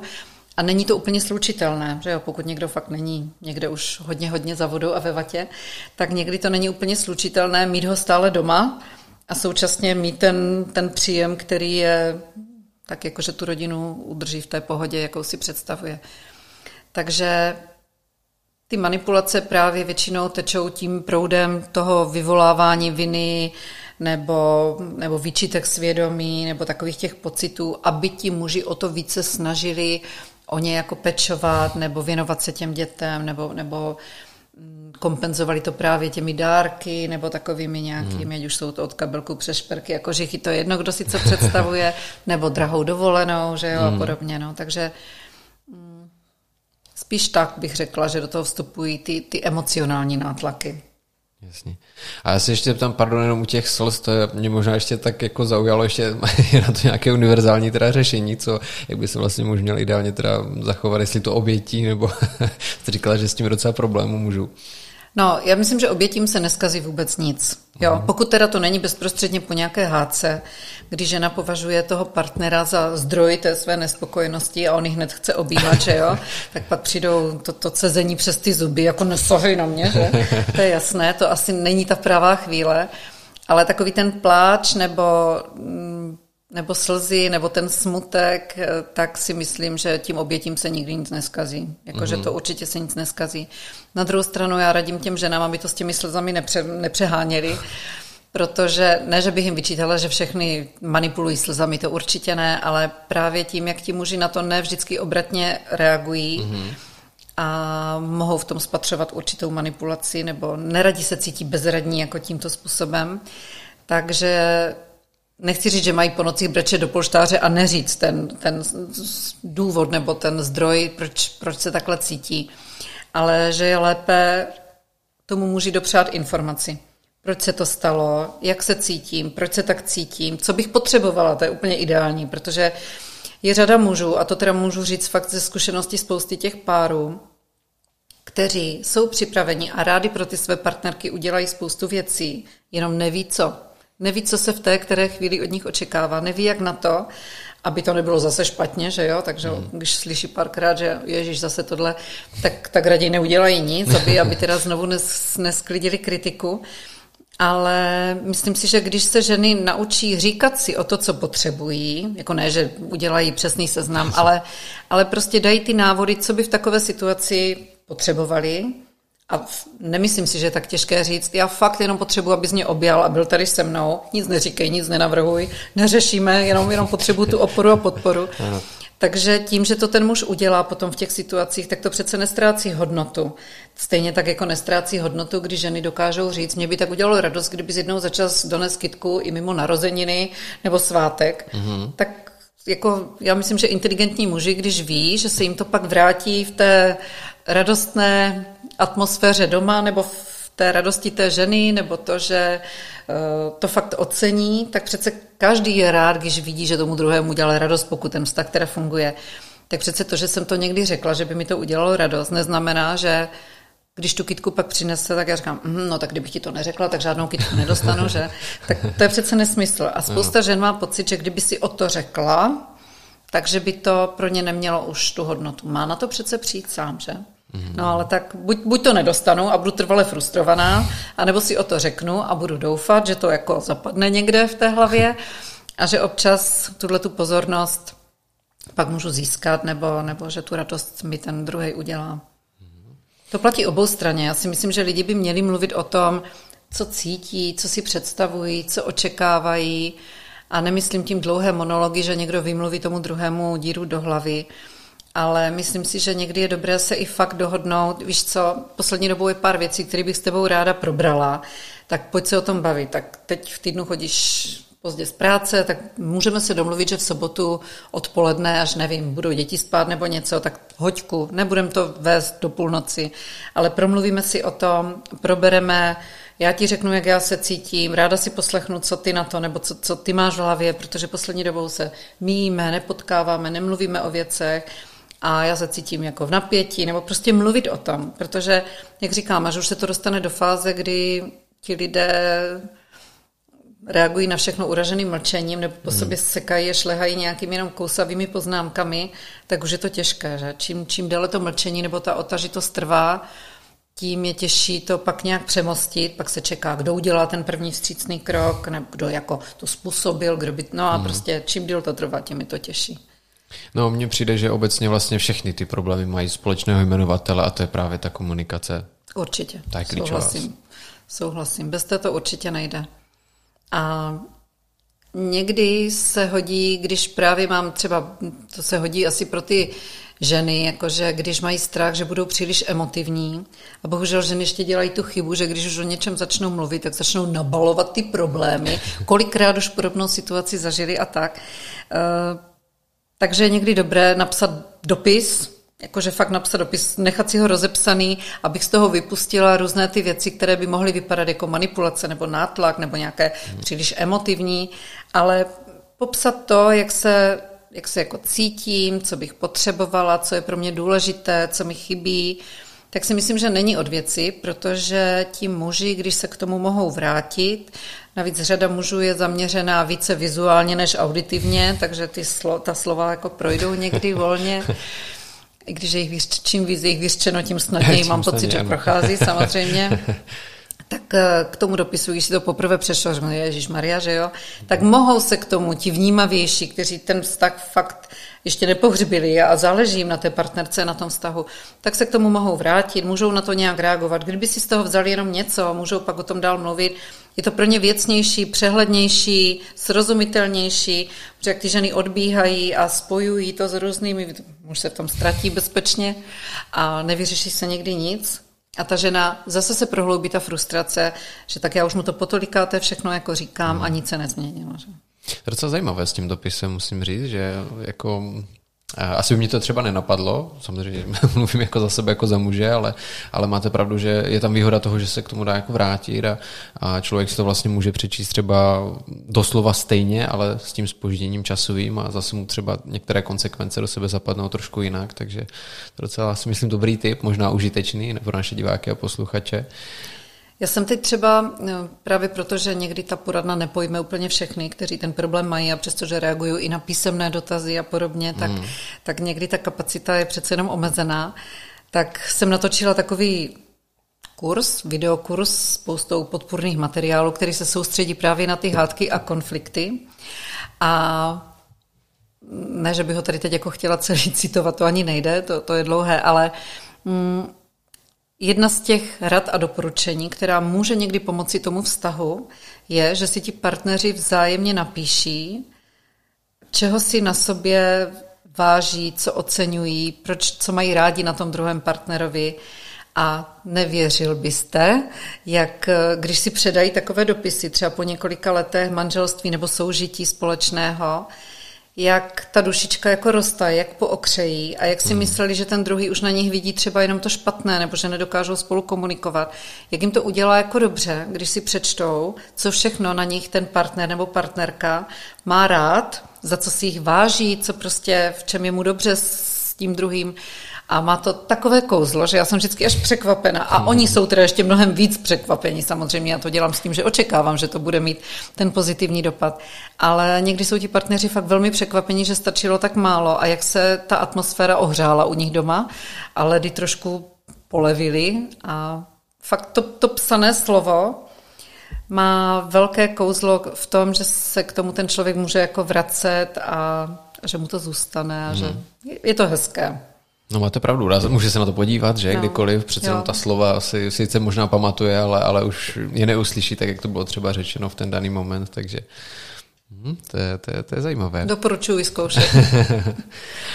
Uh, pojďme se ještě podívat na téma toxických vztahů. Já, když jsem si vlastně projížděl vaše webové stránky, tak i tomuto tématu jste se tam hodně uh, věnovala. Vy jste to dokonce nazvala jako nemůžeme být spolu ani bez sebe, což si teda myslím, že je docela přesná definice toho, jak skutečně některé dvojice uh, fungují. Tak uh, možná by se dalo hovořit i o nějakém fenoménu, protože není to úplně řídký jev. No to není, to je jasné. Tak někteří uh, jsou, některé pary jsou nastaveny tak, že se dokážou spolu hádat a to, to, ty vášnivé hádky jsou střídány vášnivým usmířováním a tak a mají to jako takový kolorit toho vztahu a vyhovuje jim to oběma, zvlášť když jsou oba dva živějšího temperamentu, tak to může fungovat, jakože se vyčistí vzduch a, a je to jako fajn. A přestože na sebe vykřikují v těch temnějších fázích různé věci a končí spolu a odchází a já nevím co, jdou někam přespat, tak jako zase se to vrátí a je to v pohodě, vědí, co od sebe můžou očekávat, nebo je to v pohodě pro ně dva, tak.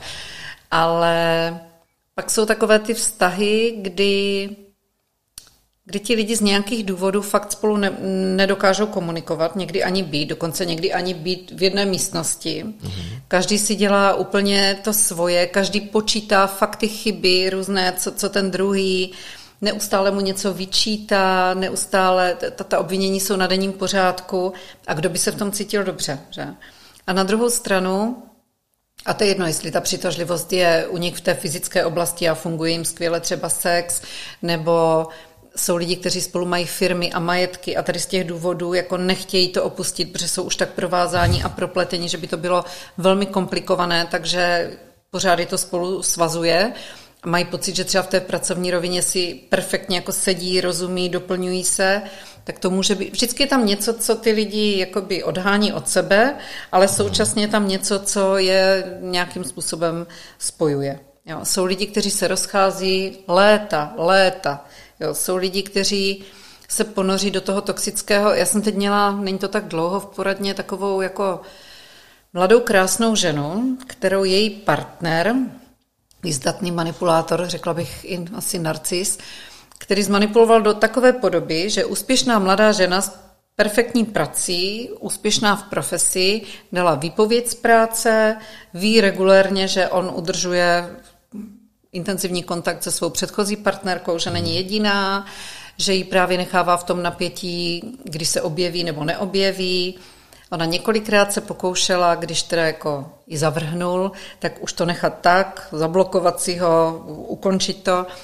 A po pár hodinách nedělá nic jiného, než hypnotizuje ten display, zase si to všechno jako obnoví, kam mi teda napíše, jestli když ho má zablokovaného na sociálních sítích, nebo oni někdy i zablokuje, hmm. jestli teda napíše e-mail nebo někde, kde to zablokovat úplně třeba nelze, nebo tak. A, a nemůže si pomoct. A už, už je na antidepresivech, pláče, ví, že je to špatně, ví, že kvůli němu změnila práci, že předtím měla mnohem jako lepší práci, s lepším kolektivem a stejně od něho nedokáže odejít. A teď já si říkám, kam až to bude muset zajít, Jo, sex stojí za houby, to vůbec jako, ještě on ho odpírá, protože ho má někde jako jinde. Jasně. Když už ho má, tak i spíš zneužije, než by to jako bylo nějaké milování v tom smyslu slova. A stejně to nedokáže. Takže tam se vytvořila stoprocentní toxická závislost na něm, díky hmm. jeho chování manipulativnímu. A, a je to těžké. Takže i když s tím pomáhám, tak ona zase, jako vždycky to je tak jako krok dopředu, dva kroky zpátky. Jo, jo. Mhm. Ale pokud si to v té hlavě fakt nepřeskládá a nevydolujeme ty zbytky její hrdosti, ona to takhle jako ví v té vědomé rovině, ale stejně na úrovni těch instinktů nebo potom toho chování, když on se ozve nebo neozve, nebo když cokoliv udělá, tak reaguje úplně jinak, než si naplánovala a tak. Takže mm. někdy je až smutné fakt se na to dívat, protože já bych ráda samozřejmě pomohla, ale je to běh na dlouhou trať a pokud ona vždycky podlehne a vždycky... Lidé si totiž neuvědomují často, že jsou to jenom oni, kdo tvoří tu svou budoucnost a že vymlouvat se na to, že jsem měla těžké dětství nebo že jsem prošla nějakými jinými toxickými vztahy, kde mi bylo ubližováno, to, to jako je fajn. Je fajn vidět, čím jsem prošla, nějak si to, ať už s pomocí odborníku nebo nějakým způsobem jako zpracovat ale pak je důležité vykročit z toho, z toho, z té pavučiny té minulosti a začít tvořit tu svou budoucnost. A minulost nezměním, nezměním chování druhých lidí, to vůbec nemám pod kontrolou. Reakce okolí nezměním, ale určitě rozhoduju o tom, koho si do toho života já pustím, koho tam chci mít a jaké kroky udělám já dál směrem k té své budoucnosti. To je to nejtěžší. No. No, máte pravdu, že člověk, pokud si to neuvědomí sám, tak eh, to okolí buď mu může dávat eh, sebe větší takové nějaké pomocné udičky a snažit se eh, ho nastavit tím správným směrem, tak prostě pokud si to neuvědomí, tak asi tu kolej nezmění a pojede pořád, pořád v té zaběhnuté. No. A já ještě možná tady se zeptám na jednu věc a to jsou třeba naopak přechozené vztahy. To znamená, že tam je to vlastně taky už tak spolu bez sebe, že, že vlastně možná eh, je to v nějaké pohodlnosti, takovém tom zvyku, ale třeba jeden, nebo možná i oba, touží třeba zase naopak poznat i něco nového, ale už je to prostě takové, že už jsou spolu mm. třeba nějakou delší dobu. Tak eh, jaký máte náhled tady na tuto fázi, když se ta dvojice tam dostane? No většinou k tomu dojde tehdy, když v tom vztahu není žádný progres. Ve smyslu, jak jsem říkala, že ty vztahy nějakým způsobem se vyvíjí a rostou, i ti lidé v nich se samozřejmě mění a posunují někam, tak je normální, že když už si lidi se vezmou anebo spolu začnou žít, takže po několika letech plánují buď svatbu, nebo společné bydlení, nebo nákup nějakého společného bytu, nebo prostě něco budují, co je spojuje nebo si pořídí právě ty děti a má to nějaký jako progres. Posunujeme se v těch přirozených etapách v tom vztahu dopředu. Ovšem, když nic takového jako není a bydlíme buď třeba každý sám a vydáme se a spolu jsme o víkendu u jednoho nebo u druhého, nebo spolu někdy i bydlíme, ale bydlíme někde třeba v podnájmu a, a jako nic, nic neplánujeme, nikam to neposouváme, kromě možná nějaké dovolené, tak zhruba nejdéle po těch sedmi letech, jak říkáte, když se nic neodehraje, tak eh, minimálně štěně si nekoupíme nebo něco, tak ten vztah fakt začne být takový trošku jako vyhořelý, protože nemá nové podněty. Hmm. Samozřejmě jsou lidé, kteří neplánují děti, nechtějí mít děti a dokážou si ten život smysluplně naplnit, ať už svou kariérou, nebo jsou to vášniví cestovatelé a poznávají a cestují a fakt tomu věnují, mají společné zážitky, protože já jsem přesvědčena o tom, že vztah utváří společné zážitky, že ty ho jako spevňují, nejenom proto, že pak máme vzpomínky, ale protože se poznáme v různých situacích, v různém kontextu, při různých zatěžkávacích zkouškách, mm. tak, že ty zážitky jsou určitě důležité. Ale když tam nic takového není, tak na gauči před televizí nikdo zážitky jako nevysedí, že jo? A když má někdo fakt jenom jako práce, procházka, cesta domů, nákup, nevím, televize, že, Netflix mm. a tak, tak jako jo, ale sedm let je dlouhá doba na to, aby to stačilo.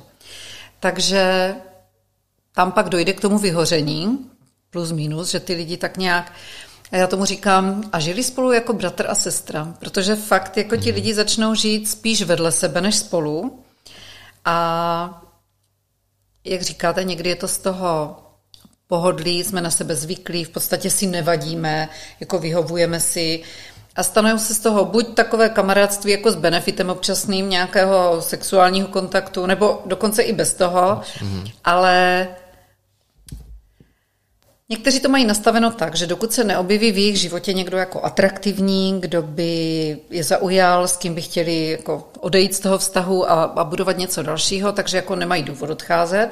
Na druhou stranu já jsem přesvědčena, že pokud člověk neuzavře v sobě eh, ten předchozí vztah, nějakým způsobem to nemá jako vyřešeno, nebo fakt takový ten pocit, že tohle to byla nějaká etapa mého života, která z nějakých důvodů skončila a já se můžu posunout dál, tak, eh, takže k tomu nedojde. Že ani nevysílají ty signály, že jsou, nechci říct na lovu, ale že jsou otevření nějakým příležitostem, nebo že ta energie z nich není taková, že, že, že by snad někoho x k sobě pustili. Ale zase je to volba každého, pokud to někomu takhle vyhovuje, proč ne? ale myslím si, že nejenom po takovém přechozeném vztahu, ale po každém vztahu, který nedopadne, že by člověk ideálně, což se málo kdy děje, ale znám takové případy, chválihodné, že by měl zůstat chvilku sám a neskákat ze vztahu do vztahu. A to si myslím, že je taky hodně taková důležitá věc, protože když člověk je ve vztahu, který mu nevyhovuje, tuší, že už je na jeho konci, může se stát, že lidi spolu projdou nějakou část života předají si vzájemně, co si vzájemně v tom životě předat hmm. mohli, ale už jakoby dál to nemá pro ně, nedává jim to ten smysl, ten, ten kontext, mm, který očekávají vlastně od života vůbec. A někdy i přátelsky se dohodnou, že jako jo, můžeme zůstat spolu v pohodě, ale nechceme žít spolu. Ale když při jakémkoliv ukončení vztahu člověk hned to nahrazuje jiným partnerem, tak se samozřejmě může stát, že mu stačí, že ten nový partner nemá ty věci nebo vlastnosti nebo přístup, které mě štvaly u toho předchozího. Naopak má to, co mi chybělo, takže paráda, mm-hmm. ale nevšimnu si toho, že má spoustu jiných problematických vlastností nebo nějakých věcí, které do budoucna se ukážou jako problém, protože v tu chvíli to mě vůbec nezajímá, protože to srovnání, ten moment je tak silné, že samozřejmě čekám, že že tohle to bude úžasné, protože vlastně je to jinak, než to bylo v tom nevyhovujícím vztahu. Tak hmm. to je taky taková nebezpečná, nebezpečná věc. Ale znám jenom málo lidí, kteří fakt se jako rozejdou a zůstanou chvilku sami, srovnají si sebe, svůj minulý život, uzavřou to a pak teprve hledají dalšího partnera. Hmm. Že já věřím, že oba, nebo já teda určitě, ale předpokládám, že vy taky uh, budete ve svém okolí znát uh, lidi, kteří prostě nedokážou být sami, že prostě potřebují být v tom vztahu a neumí být třeba jako single nějakou delší dobu. A tím myslím třeba možná, já nevím, půl roku, jo, což je možná taková doba aspoň základní na to pročištění hlavy. To máte pravdu, to určitě. Lidi se bojí samoty, i když já si myslím, že žít sám neznamená být osamělý, že mm, mít jako přátelé, kamarády, koníčky, věci, které mě baví, že je strašně důležité. Já vždycky říkám a s oblibou přirovnávám ten, ten život k židli, která musí mít aspoň čtyři nohy, aby byla stabilní a skutečně poskytla tu oporu. A když si představíme ty životní pilíře, tak kromě toho vztahu a nebo té nejbližší mé rodiny, tam určitě patří práce, že jo, tam strávíme minimálně třetinu života. A potom právě ty koníčky, hobby, věci, které mě zajímají, můj osobní rozvoj, prostě to, co mě těší a dává mi to smysl a radost. A pak ti přátelé, myslím teď lidi mimo rodinu, se kterými si mám co říct, spojuje nás něco. A když jsou tady ty věci v určité harmonii a rovnováze, přestože v určitých obdobích života může být to těžiště trošku někde jinde, tak potom, když o některou z nich dočasně třeba přijdu, ať už přijdu o práci, nebo se rozejdu, takže selže ten vztah, nebo mám nějakou momentální fyzickou indispozici, takže nemůžu dělat sport, který mě bavil a naplňoval, tak ty tři ostatní pilíře to na tu přechodnou dobu podrží. Na trojnožce se dá taky sedět, sice ne neomezeně dlouho, že jo, ale, ale určitě jako dá na nějakou dobu. Ale když člověk opře veškerá svá očekávání jenom o ten vztah, tak si myslím, že je jenom krůček právě k nějaké závislosti. A když ten jeden má všechna ta očekávání jenom od toho partnera, od toho společného života, tak se většinou stane přítěží pro toho druhého. A ten druhý vnímá to, že já nevím, tak dám příklad, když ta žena třeba zůstane doma nebo má jenom nějakou práci od do, která jí dál nějak ne, nemá přesah, že by se tím musela zabývat ve svém volném čase a ten muž pracuje třeba dlouho, nebo podniká, nebo, nebo má nepravidelnou pracovní dobu a podobně. Ona nemá žádné přátele, nebo minimálně, má možná svou minku někde, nebo primární rodinu, nemá žádné velké koníčky, nebo má představu o tom, že volný čas by přece měla trávit s tím partnerem, protože proč by s ním jinak jako byla, že jo, proč by měla dělat něco sama nebo s kamarádkami. A teď tam sedí po té své práci a čeká jenom na to, až přijde ten její partner domů, tak samozřejmě nechci říct, že se z ní stane počase koule u nohy, ale je to zatěžující. Je to, je to určitým způsobem omezující a zatěžující a většinou ten druhý partner, ať už je to muž nebo žena, tak to vnímá jako určitou to, to, to už totiž není jenom zodpovědnost, protože nikdo z nás nemůže nést zodpovědnost za život druhého člověka. To je jako jeho rozhodnutí, jak s ním naloží. A zase to má blízko k tomu toxickému, závislému nějak jako vztahu. Takže myslím si, že když, jak jsme se bavili o tom třeba odstěhování na půl roku, jakože jsem sama mezi těmi mm-hmm. vztahy nebo obecně, já si myslím, že by si minimálně nějakou krátkou dobu samotného bydlení nebo samotného života měl každý vyzkoušet i v momentě, kdy odejde od své primární rodiny, jakože být chvilku sám za sebe, ne vklouznout z jedné rodiny do druhé rodiny a zase mít všechno to zázemí, ale jako postarat se o sebe, že? Nebo to, to už jedno, jak to někdo toho času využije, ale když se potom když potom takový člověk je sám a má kamarády, má koníčky, má práci, která ho baví, ještě třeba něco studuje nebo se nějakým způsobem o něco zajímá, jo, tak netrpí osamělostí, i když žije sám. Takže být sám neznamená, zdaleka neznamená být osamělý. A v tom je to ten rozdíl. Ale jestli odejdu ze vztahu, kdy jsem prostě vysela na tom partnerovi a všechno očekávání bylo jenom od něj, tak je jasný, že se mi, v podstatě jsem měla jeden ten pilíř, ten se mi podřezal mm. a, a zhroutil se mi tím pádem celý život jako domeček z karet. Takže tam je to nebezpečné. Nebezpečné. Mhm. A já zkusím dát ještě jeden příměr a to si myslím, že taky není úplně uh, zřídký je řekněme, dáme příklad ženy, eh, po třeba 40. roku života, mezi 40 a 50, což je jistě pro muže věřím, že ještě stále eh, atraktivní, určitě nechtějí zůstat sami, ale už třeba mají za sebou nějaký rozvod, mají děti, které už třeba jsou možná i odrostlé a už si třeba nevěří, protože po nějakých neúspěších eh, nevěří, že by mohli potkat toho pravého, nebo už třeba všechny ty muže v tomto případě hází do jednoho pytle, že prostě bude třeba už pořád sobecký, když měli nějakou negativní zkušenost, jo, nebo že si budou chodit za, za mladšíma holkama a podobně, tak eh, jak třeba nahlížíte na tyto případy a co byste třeba doporučila takové ženě? No zase jsme u toho sebevědomí, ale naštěstí musím říct, že nejenom, že přibývá sebevědomí žen, ale mm, že ten věk, kdy už jakoby rezignují na to, že ještě můžou prožít jako hezkou část života, třeba i s nějakým dalším partnerem, takže se posouvá, že ženy kolem 40 se dneska cítí docela pořád ještě zajímavé a atraktivní a jsou opečovávané a jsou v dobré kondici. Takže Tady ten pocit se dostavuje spíš až pak 50, bych řekla, takže zaplať mám za to, mm-hmm. že ta doba toho aktivního věku se nám jako posouvá. Ale zase je to o tom, zase je to o tom, jaké já mám očekávání od toho života. Samozřejmě, že když tak je rozdíl, jestli někdo opouští toho partnera, nebo jestli je opouštěn, že? Takže ta, ten pocit určité zahořklosti nebo zklamání nebo pak už rezignace třeba je samozřejmě hodně ovlivněn tím, jestli já jsem ta, která jakoby má navrh, protože odešla, anebo ta, která byla opuštěna, ačkoliv to nechtěla, že? Tak tu, mm. s tou psychikou to určitě udělá hodně, ale pokud někdo měl ten život, jak jsem říkala, v té harmonii, jakože má spoustu přátel za ta léta, že jo, vybudovaných přátelských vazeb, rád třeba cestuje, teď už v tom věku většinou jsou děti velké, takže na nás, nebo aspoň tak, že na nás nejsou závislé, takže mám víc možností, co můžu podnikat se svým volným časem, nebo můžu cestovat.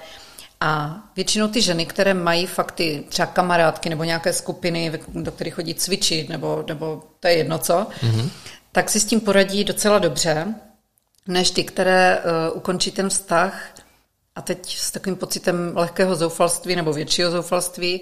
Třeba se zaregistrují na různých seznamkách a, a, a na různých seznamkách a teď jdou potom jako urputně, že vlastně mají poslední příležitost sehnat nějakého partnera, tak to většinou fakt nedopadne a jsou dlouho sami. Mm. Zatímco takové ty, které se rozhodnou, že ten život aktivně naplní, protože ještě jsou v dobrém věku, zdravotně se třeba cítí v kondici, a začnou třeba trošku víc cestovat nebo trošku víc sportovat, protože po nich doma už nikdo nic nechce, nemají žádné závazky a jako naplní si ten život, tak i ta energie, která jde z lidí, kteří si umí se svým životem poradit, tak je úplně jiná.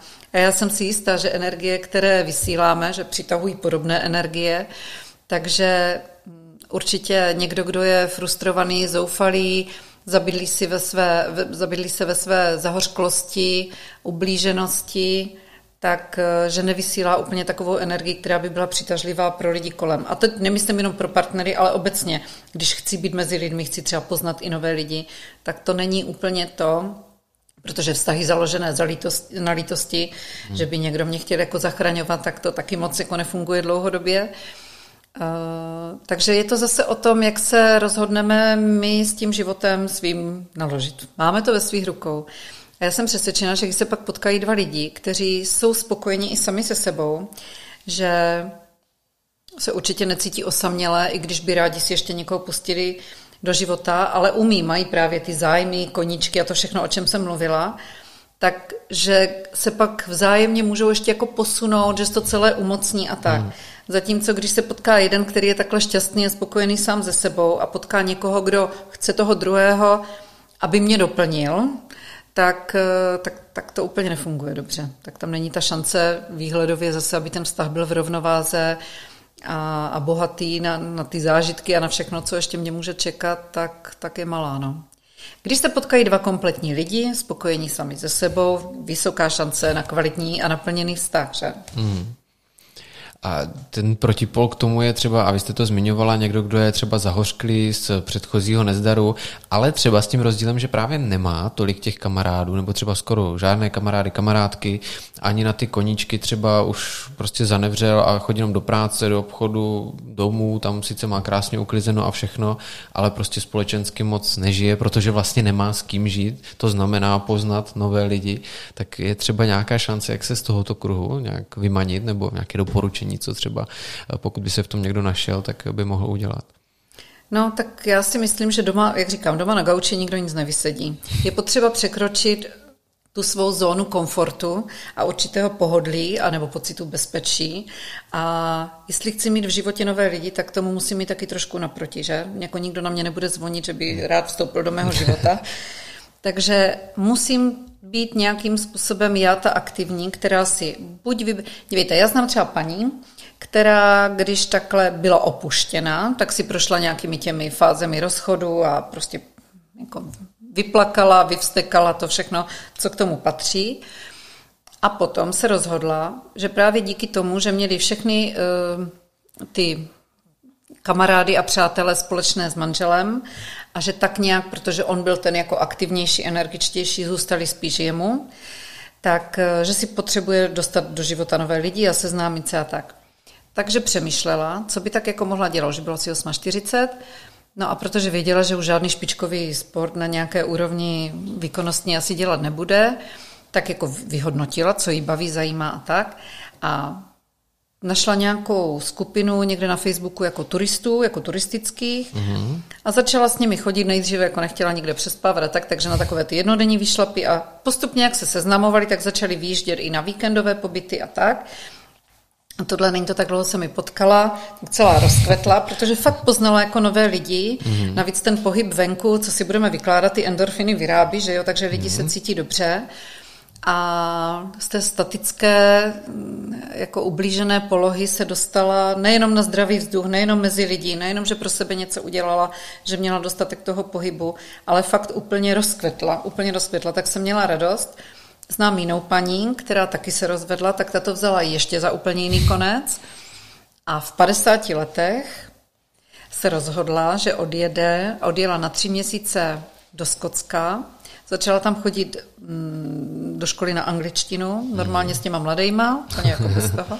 Začala ve volném čase mezi tím cestovat po tom Skotsku a fotit a napsala o tom jakože nějakou knihu, teď se jí to zalíbilo, pak se posunula, to jsem zapomněla kam, A třetí její destinace, kterou jí pak překazil covid, byla, že byla téměř rok v Austrálii. Mm. I tam chodila do školy a fotila, jela sama.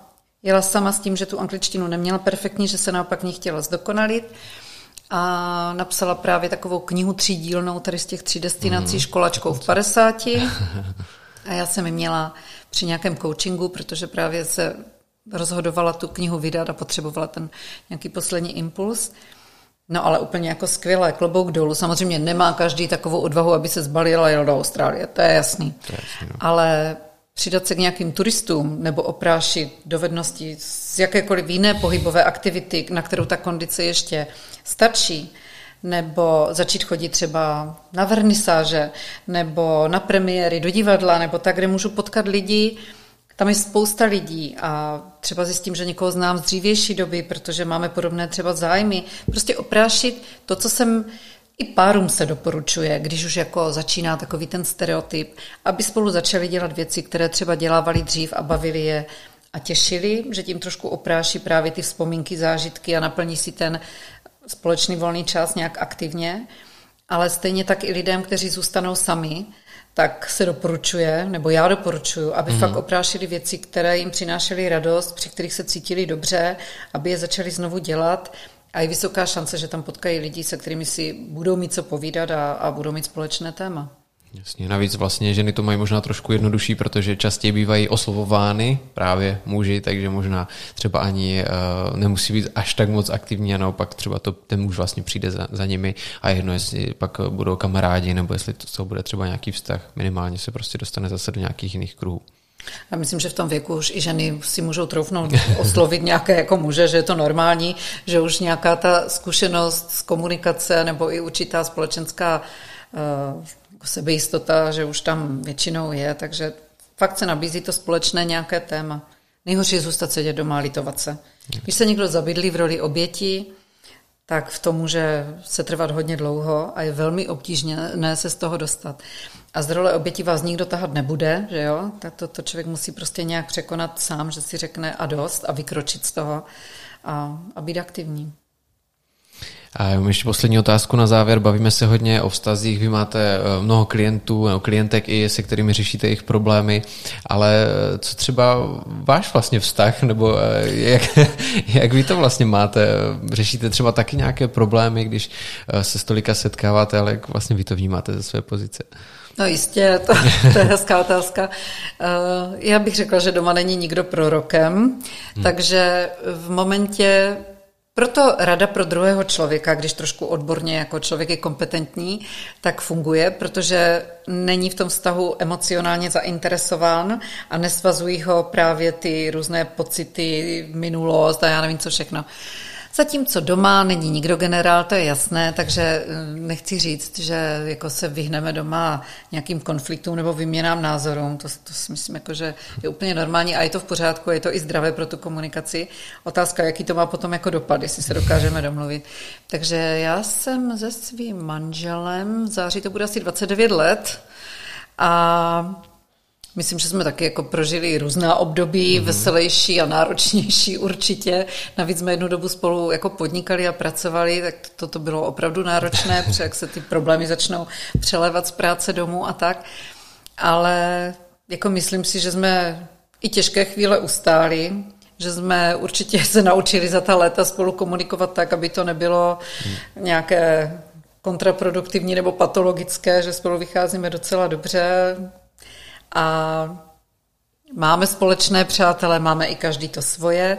A to si myslím, že, mm, že co bych jako já si ocenila v tom, že se vzájemně absolutně neomezujeme, že je tam určitá přiměřená míra tolerance jednoho k druhému, ve smyslu, že on má svoje koníčky, já mám svoje koníčky a zájmy, že i ta práce nás občas jako odvede od sebe, že nás nikdy nezvalcovala nějaká dramatická žárlivost, že se respektujeme, že se určitě respektujeme a respektujeme i své rozdílnosti, že jsme každý úplně jiný, ale prostě našli jsme způsob, jak spolu komunikovat a asi nehodlám na tom už nic změnit. Už, už bych to tak nechala. Už si ho necháte. Už bych to tak jako nechala, no už bych si ho asi nechala.